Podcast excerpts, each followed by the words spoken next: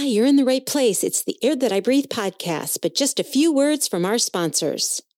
Do you want to go deeper in your faith even while you're on the go? No matter how busy the season you're in, Access More has a library of faith based podcasts to help you grow spiritually. With podcasts from Christian thought leaders such as Christine Caine, Lisa Harper, Tauren Wells, and Bob Goff, you can hear podcasts on religion, culture, family, entertainment, and so much more. Access More gives you a safe space to find inspiring conversations about faith. Start listening today at accessmore.com.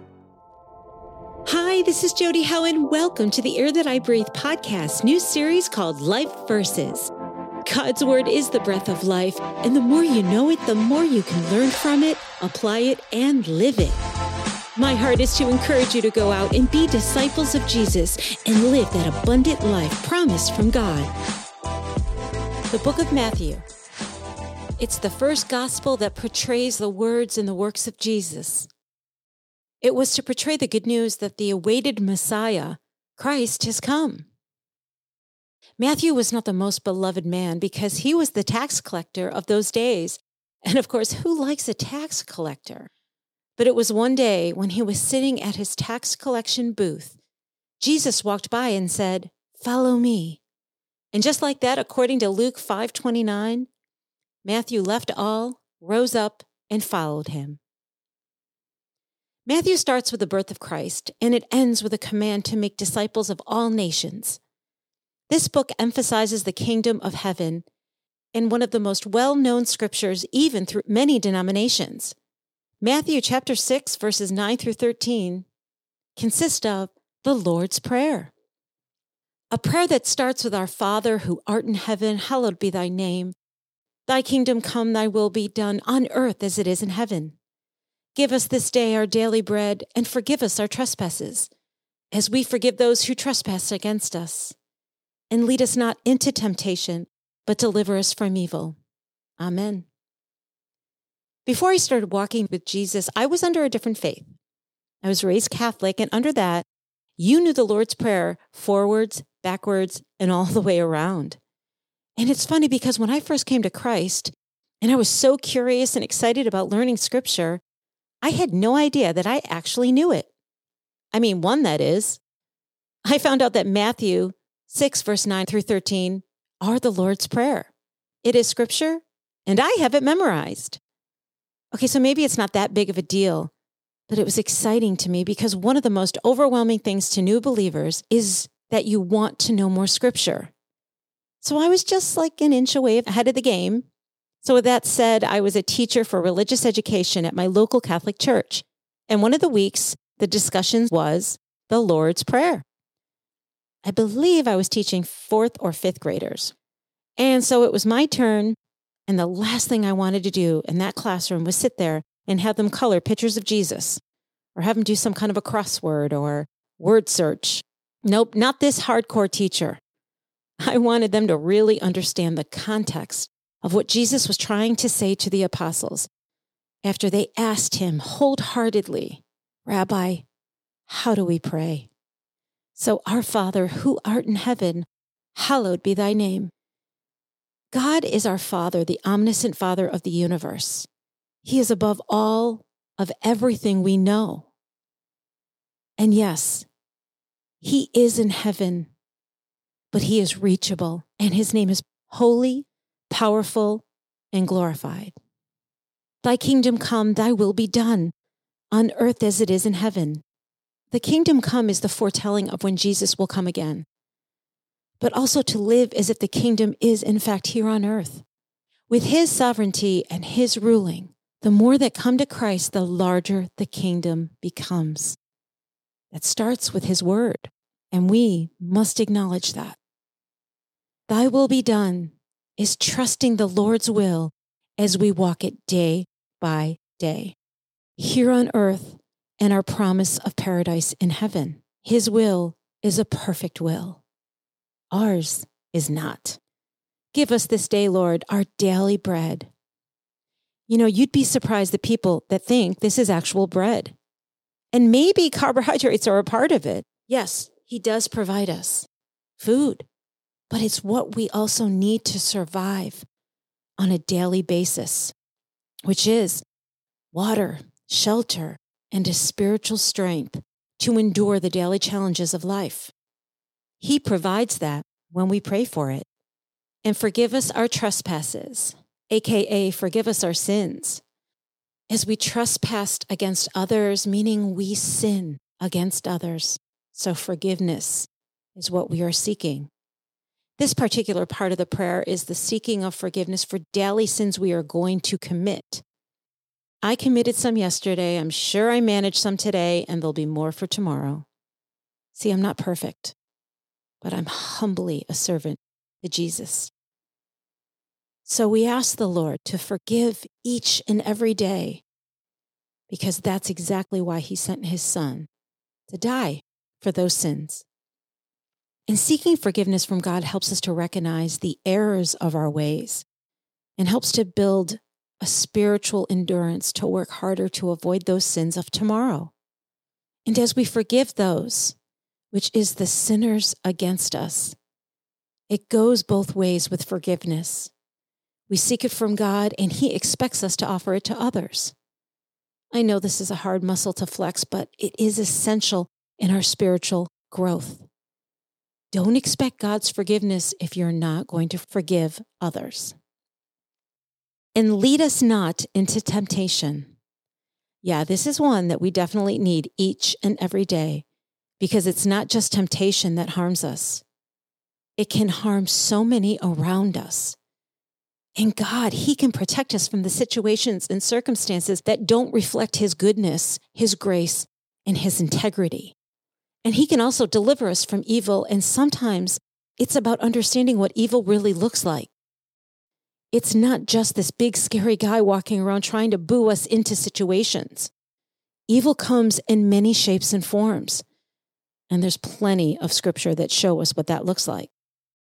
But the best reminder overall Satan is attempting daily to turn us away from Christ. But God gave us that way of armor, which will be another scripture that I plan to go through coming up in a future show. It's Ephesians 6, verse 10 through 20. We do, friends, have the ability to fight Satan off through prayer, seeking protection from God. So then it's a literal amen. But I thought we could go over a little more about what prayer really is, what it looks like, and how we can implement it into our daily life. Maybe just making some sense of how important it really is. I mean, it's a conversation with God. And sometimes it really doesn't have to be fancy and it doesn't have to be filled with big words and big requests. Because we serve a big God that knows our weaknesses and he knows we can't do it without him. He just wants to hear from us so that supernatural peace comes through that conversation and connection. It could just be simple like, Hi, God, I'm not doing so good right now. Or, Lord God, I really could use your hope in this moment. Look, I suggest you don't overthink it. You've got an incredible baseline right here with the Lord's Prayer. So just keep talking to the Lord. But in case you're one of those that needs a little more, here are six takeaways that I made an acronym, because you all know I love acronyms, about how it reminds us the importance of prayer and its significance in our daily walk. Because we're all looking for, for peace. And Jesus is the sanctity that we are being heard and our prayers are being answered. And always this disclaimer it's very important to know they're not always answered in the way you think they should be answered, but it's God's perfect timing and his perfect will.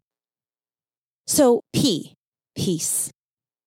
When you pray, know that God's supernatural peace overpowers you the minute you start talking to him. Sometimes it's hard to explain it to people that don't experience it.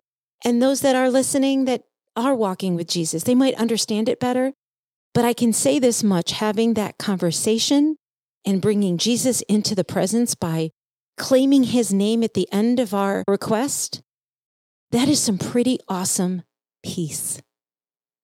And you know what? If you don't believe me, then give it a try and keep trying because prayer is that bridge between panic and peace. R, rest. Now, I don't actually mean go and take a nap. I'm talking about the internal rest it gives you in prayer when you can take it out of your mind and its anxieties, your life's stresses, and give it to the Lord. The calming effect it gives your spirit such rest because we start to realize we can't do this life without Him and that the world is the world of chaos and He is the God of calm. A. Ability. Have you ever tried to give someone an answer to a situation? And I'm going to put a parentheses here, especially if they're not believers. Yeah, situations that on paper ended in the flesh, they're virtually impossible to fix. Friends, I have encountered this more times than I can count. But what I have learned is the grace and love you give this person is great.